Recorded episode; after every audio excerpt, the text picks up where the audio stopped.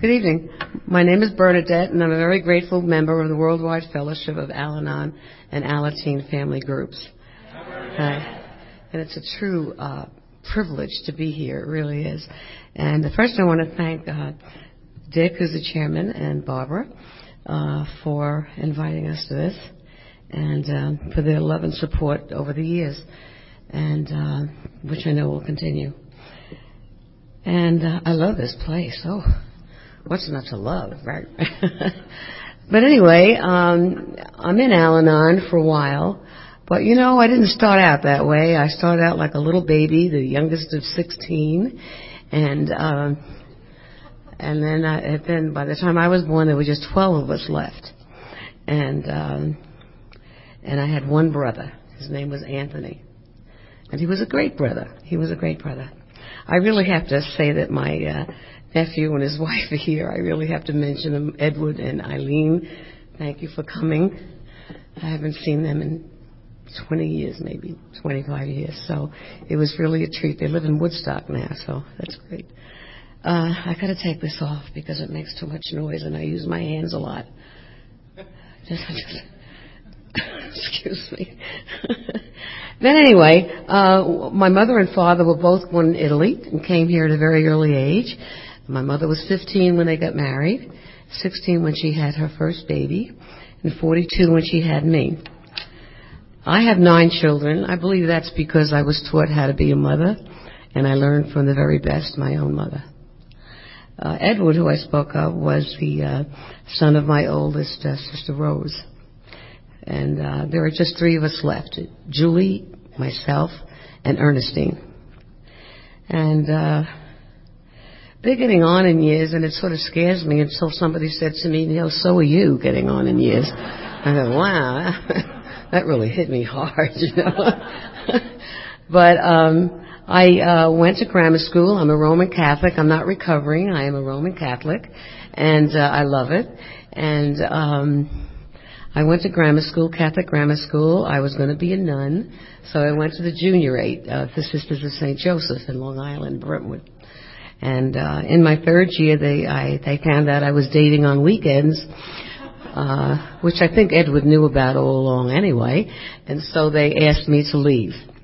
And so I did, and went to St. Agnes's Academy where I went to proms and dances and, and had a really good time. Um, the biggest thing that happened during that time of my life was when I was eight years old, my father died. And that was um, a pretty big thing to me because I was very close to him. I never remember him talking that much, but I, I was very close to him. And he was always good to me. And a lot of my nieces and nephews, I know that. But um I had a pretty good family life. My mother brought us up well. Uh, since my father had died when everybody was so young, uh, they would all work and give her their allowance, and she would give them five dollars to go for the week. You can see how long ago this was. Uh, but you know, we all respected her a great deal. She's gone now, naturally. But anyway, uh, I went on to date, and uh, then I graduated from the high school, St. Agnes's Academy, and worked at the bank, the First National City Bank of New York. And uh, it was there I was to meet this guy Jimmy, who I got engaged to. That's not the guy who's the best guy in the world, but uh, anyway, um, I got engaged. He went to the service, and I knew I couldn't be engaged anymore. His letters were horrible. I hated them. And so I gave my ring to my mother and I said, I'm going to date and I want you to know about it. And um, she said, okay. So I did. I dated. When he came back, I didn't write him a detailed letter, but when he came back, uh, we had to go to a couple of weddings and things. And on that Wednesday after he came back, I told him we had to break up. So we broke up.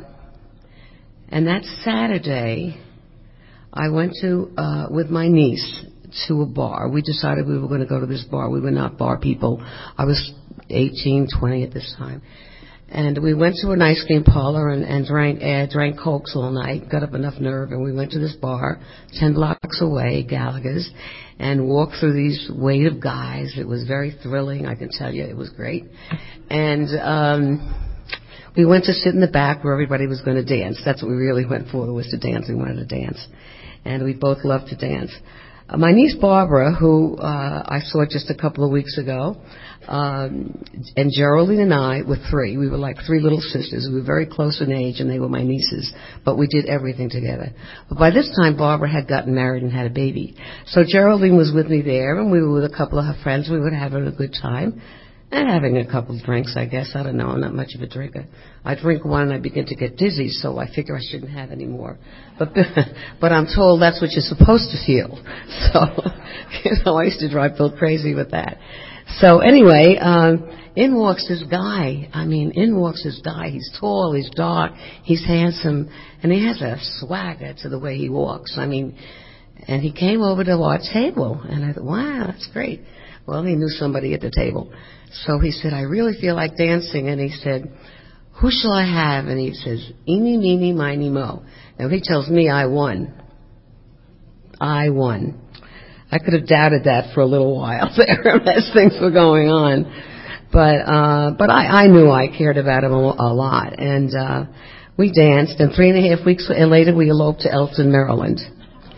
And, uh, I know I broke my mother's heart, a little Italian girl they would say she was saving for my wedding and we were going to be at this great place and I broke her heart. And she, I know she forgave me, but it was, it still hits me. It's wrong sometimes. But anyway, we eloped. She gave us a nice wedding. Now, you know, at this time, Bill and I had gone out every night those, those three weeks that I knew him. I never remember him drinking that much. I never remember him drinking that much. Matter of fact, I could say I was drinking more than he was. And I was really not a good, a good drinker. So, um, but he tells me later that what happened is he would start, go to the phone. He was we worked for the New York Journal American. He also had uh, he was tall, he was dark, he was handsome. He worked for the New York Journal American, and I later found out he had a powder blue convertible. I mean, what else is there, right? What else is there in life? The rest I could take care of. I was sure I could make our marriage right. Whatever was going to go wrong, but you see, nothing was going to go wrong because it was just going to be. It was just going to be wonderful, you know. And uh, he was everything I ever dreamed of, and I don't ever really remember dreaming, ever dreaming of the man of my dreams, but he was it at the time. And um, so we eloped. My mother gave us a good wedding. And I remember coming back before we got married in church. We were married married 11 days, then we got married in church. We went to visit Bill's mother on the way back, and she was yelling and screaming, and she offered us tea, which we refused. Then we went over to my mother's house, and she kept looking and saying, Why? Why? But why? But why? That's all she kept saying was why. I would have rather she slapped me in the face or something, but she didn't. And um, so she said, okay, now the only thing I ask is that you don't live together till you get married in church. So we went over to visit Bill's mother with my mother and my brother, and we walked in and she says, I can't make the wedding. My mother said, I haven't given you a date yet. And she said, I can't make it anyway. And she said, they'll wait. And so she gave in and we did. We got married.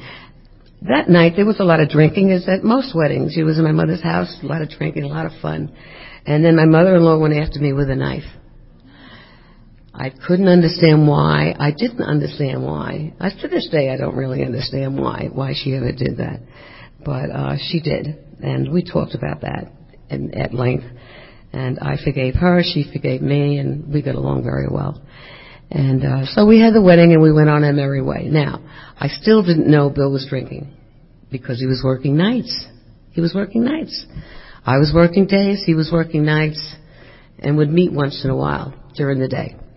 And uh, at one point, my mother says to me, "You know, I think maybe you ought to stay home." And I said, "Why's that?" She said, "Well." Bill's going to the racetrack a lot, meeting your brother-in-laws, and they're drinking and they're uh, playing the horses. And I think you ought to stay home. And I said, if you ever talk about my husband again, I would never want you to ever come in my home again. And so she never did. Never spoke about him in a bad way again to me. She was really a good woman. She just didn't like to see her children hurt. So anyway, Bill and I started our married life, and uh, we got a furnished apartment Bill was working nights, I was working days, and Bill was coming home later and later in the morning and going in earlier and earlier in the, uh, you know, at night to go to work. And I had no idea that he drank. And somebody said to me once, that's foolish, how can you not tell he was drinking? Well, If he came home to get sober, how would I know if he was drinking? I mean, I had never been with anybody like I did not have alcoholism in my family, to my knowledge, so I had no idea of what to expect. So after that, uh, so my family got a little money together, or somebody did anyway, I can't remember who, and um, we bought a little house. Can you imagine? It was thirteen thousand dollars a house, a two-family house for thirteen thousand dollars. I mean, you can't even spit on a house for that now. But anyway. Uh, uh, we bought this two-family house, and uh, and I got pregnant, and I was delighted. I was really happy, and um, so Bill did come home at night uh, during the day once in a while. He took nights. He did. He really did. As I say, we had nine children. He came home more than once. So anyway. Uh, so, so we bought this two-family house. We rented upstairs, and we were getting ninety-five dollars up there, and we were paying seventy-five dollars a month rent downstairs. And for some reason, we just couldn't keep up the payments. Now, I had nothing to do with money. Whenever I had money, I always uh, gave it to Bill because he went to college. He knew what to do with it, you know.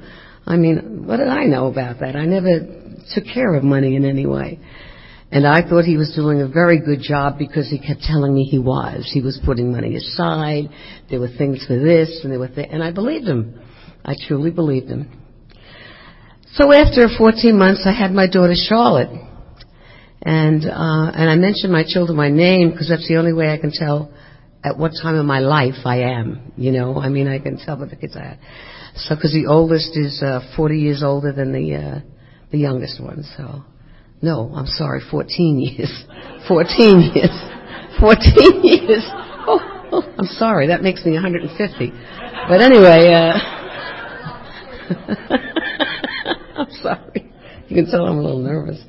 But anyway, um, we had Charlotte, and uh, the first daughter we had, Judy, she she loved Bill so much, and she would cry whenever she saw me. And I prayed for the next child to love me a lot. And then Charlotte came along and wouldn't let go of my neck, you know, and I thought, whoa, I just think I'll just think for, think I'll think about having a neutral one next time, so they love us both.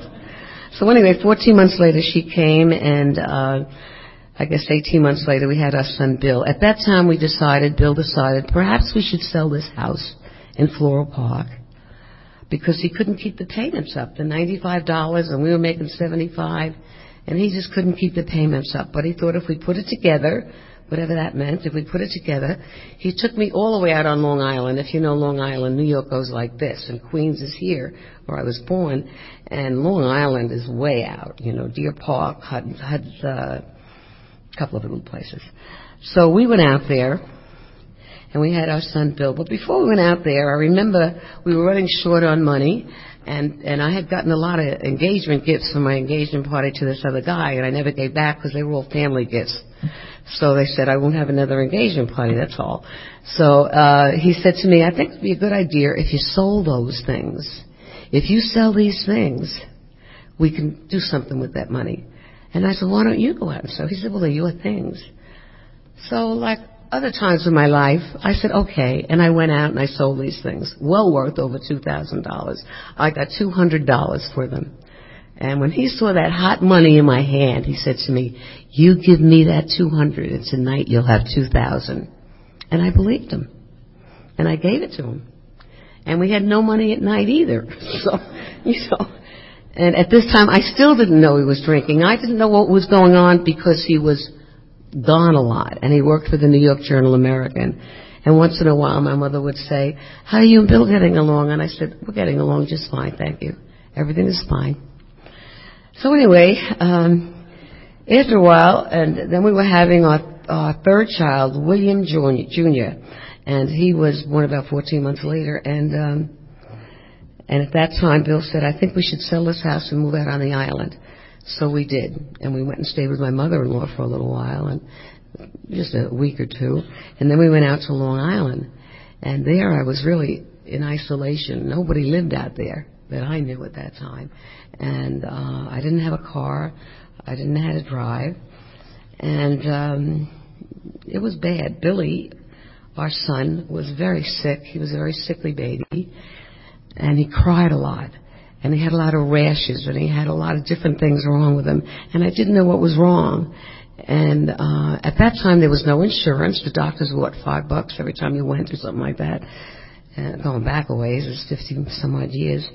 And um, and Bill would be gone most of the time because he told me he was working. He was working extra shifts and over shifts and extra shifts and more shifts, you know, and more shifts. I found out later he was going to Gallagher's, Cuckoo's, uh, Tooties, um, Angie's, I don't know, a whole bunch of places, you know, those good places. And, um, and so we went out to Deer Park. No, we didn't go out to Deer Park.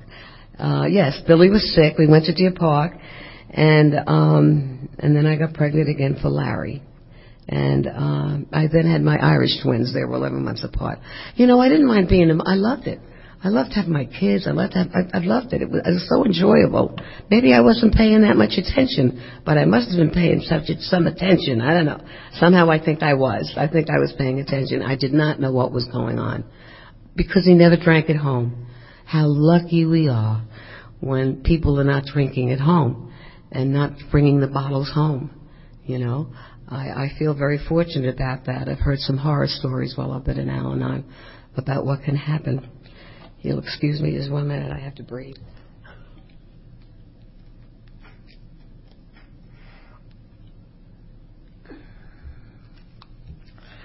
So I feel rather fortunate that Bill drank out, but when we got out to Deer Park and I was alone, he made a lot of friends out in Deer Park. I didn't make too many except the next door neighbor, who I thought was crazy because she had six kids. You know, and there I went ahead to have nine. So, um, but I did make good friends with her, but Bill was gone most of the time. And, uh, as I say, with his new friends now, he never played golf, so I was never a golf widow anyway. But, um, our life kept getting rougher and rougher, and we kept getting bills uh, from places saying that they were going to turn the lights off. They were going to. Do, I would ask him what was going to happen, and he would tell me not to worry about it. And I'm not going to tell you what he did about it because he'll tell you that in his story. But um, after a while, and Larry was born, and um, Bill says to me, "You know, I think it would be a great idea if we lived in with your mother.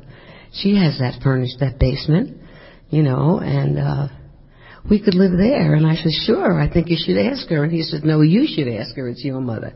So I asked my mother. And she said, of course, you can come. I didn't mind because I was going home. This is the house I grew up in.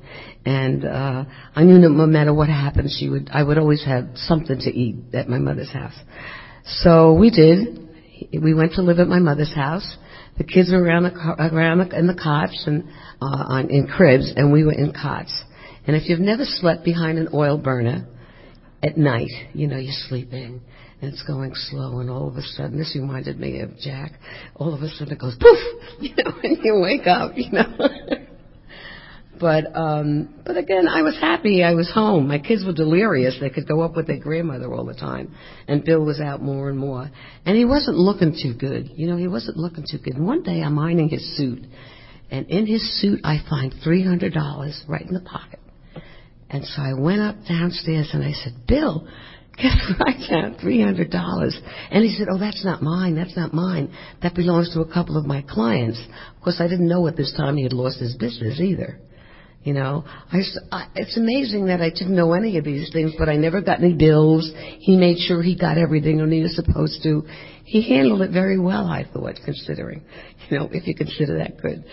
So, so he continued to drink, and he was gone more and more of the time. And now he started to come home drunk. He did. He would come home, and uh, he would come home with a gash on his uh, face. And one night he was out overnight, and I said, "Where were you?" He said, "Don't get angry.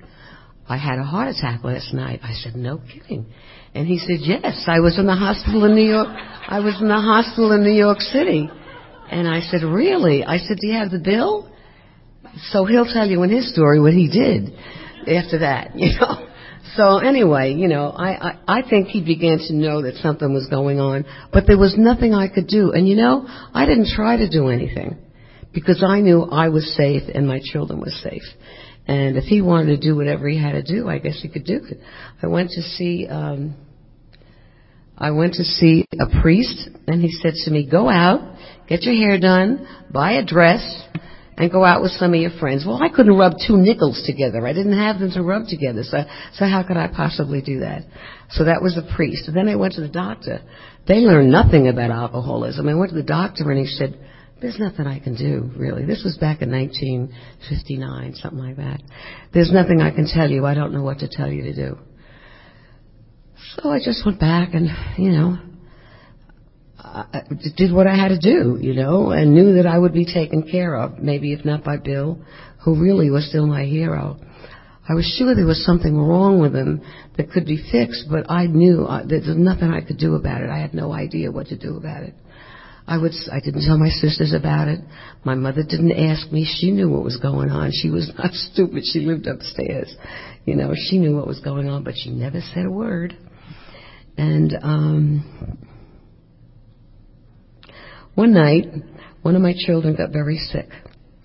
And it was, but that's really Bill's stuff. I'm going to let Bill tell the rest of that story. But one night, one of my daughters got sick, and I got a hold of Bill. And um, through that, and he'll tell you the rest of it, he did go, he called uh, a psychiatrist and uh, met the people in AA. And um, and he went about a year well, I thought it was a year. He says now we went three months. And he said he didn't drink too much. you know, that to me sounded all right because I had no idea what AA was anyway. He didn't hear about it at that time at all. AA was the Bowery Bum, or the guy that lived in the corner down the street at the bar. So anyway, uh, he's in the program now, okay? And I'm still getting along. My mother seems very happy that he's doing this now, so I'm happy for my mother, you know. She doesn't say anything to me. And um, um, God, I keep losing my. See, this is how I can tell I'm getting old. Oh God, just a minute. So anyway, um, after, he went to meetings, and after a while, I said to his sponsor, "How can I get? How can I find out what's going on?" This is the second time he came back. How can I find out what's going on? I, I, what's going on in his eyes? You know, I see something in his eyes. And he said to me, come to a meeting some night. And I said, when can I come to a meeting? And he says, wait till he invites you. So that was in April. And in June, he invited me to my, uh, my first open AA meeting. And I went, and it was there I was to meet his sponsor's wife, Hattie. These wonderful two Jewish people. I love them. I love them still, and they're both gone. But uh, she took me to my first Al-Anon meeting, and I cried a whole lot. I really cried a whole lot. I really didn't know what to, what to think or what to say. What would they ask me? What did I owe them? What did I owe them? And when they passed the basket, I felt terrible because I didn't have any money to put in. And they said, "Don't worry, your day will come."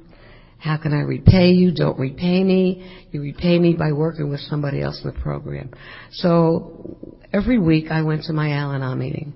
And I loved Al Anon. I learned things. I learned that Al Anon, uh, alcoholism was a disease, a mental, spiritual, and physical, and that we are uh, are uh, affected by it. And uh, and we enable people, enable, enable. I never heard that word, enable. You know, you allow them to do things that they should do for themselves. Oh, did I do that all those years? I didn't know that, you know. But yeah, enabling is, is doing for people what they should do for themselves. I have two sons in the program, and I'm grateful. One of them just celebrated his seventh anniversary. I was very proud of him. And uh, I'm grateful I couldn't do for them because they have found sobriety early in life. And, uh, and we don't push it on them. We've been in AA and Al-Anon family for a long, long time but none of them ever went to Alateen. They didn't want to do that, but they learned from us. They did learn from us.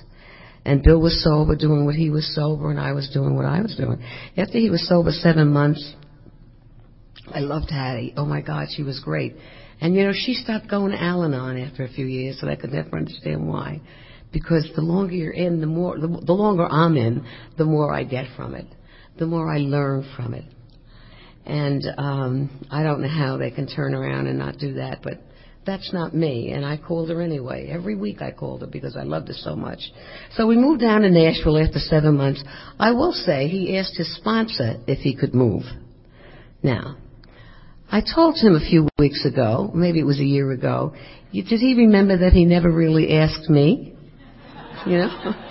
But but I always hear them say, and you don't make any changes for a year. You don't make. But I don't think they said that at that time. I'm not sure. I really don't remember. There are a lot of things they say now. They don't. They're quotes that they don't didn't say then. So anyway, we packed up, and I was as happy as a lark just to get away. You know, we had our old Plymouth the hood didn't go down, didn't tie down.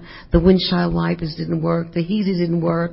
But we were so happy. We were singing going down there. My oldest daughter was five, and the youngest was maybe one and a half or something like that. And we had a great time. And we went to Nashville, and that was where we grew up. They told us to go and make sure that Al-Anon and AA was strong there. And we did that. We made sure that AA was and very strong there.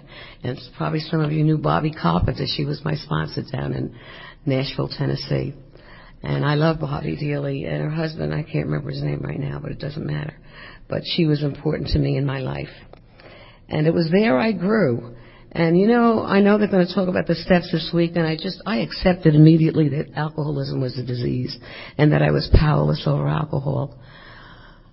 But I you know, and I, I understood that I was insane, you know, and I had to turn my life over to, uh, to God of my understanding. But turning that over was the hardest thing I ever did.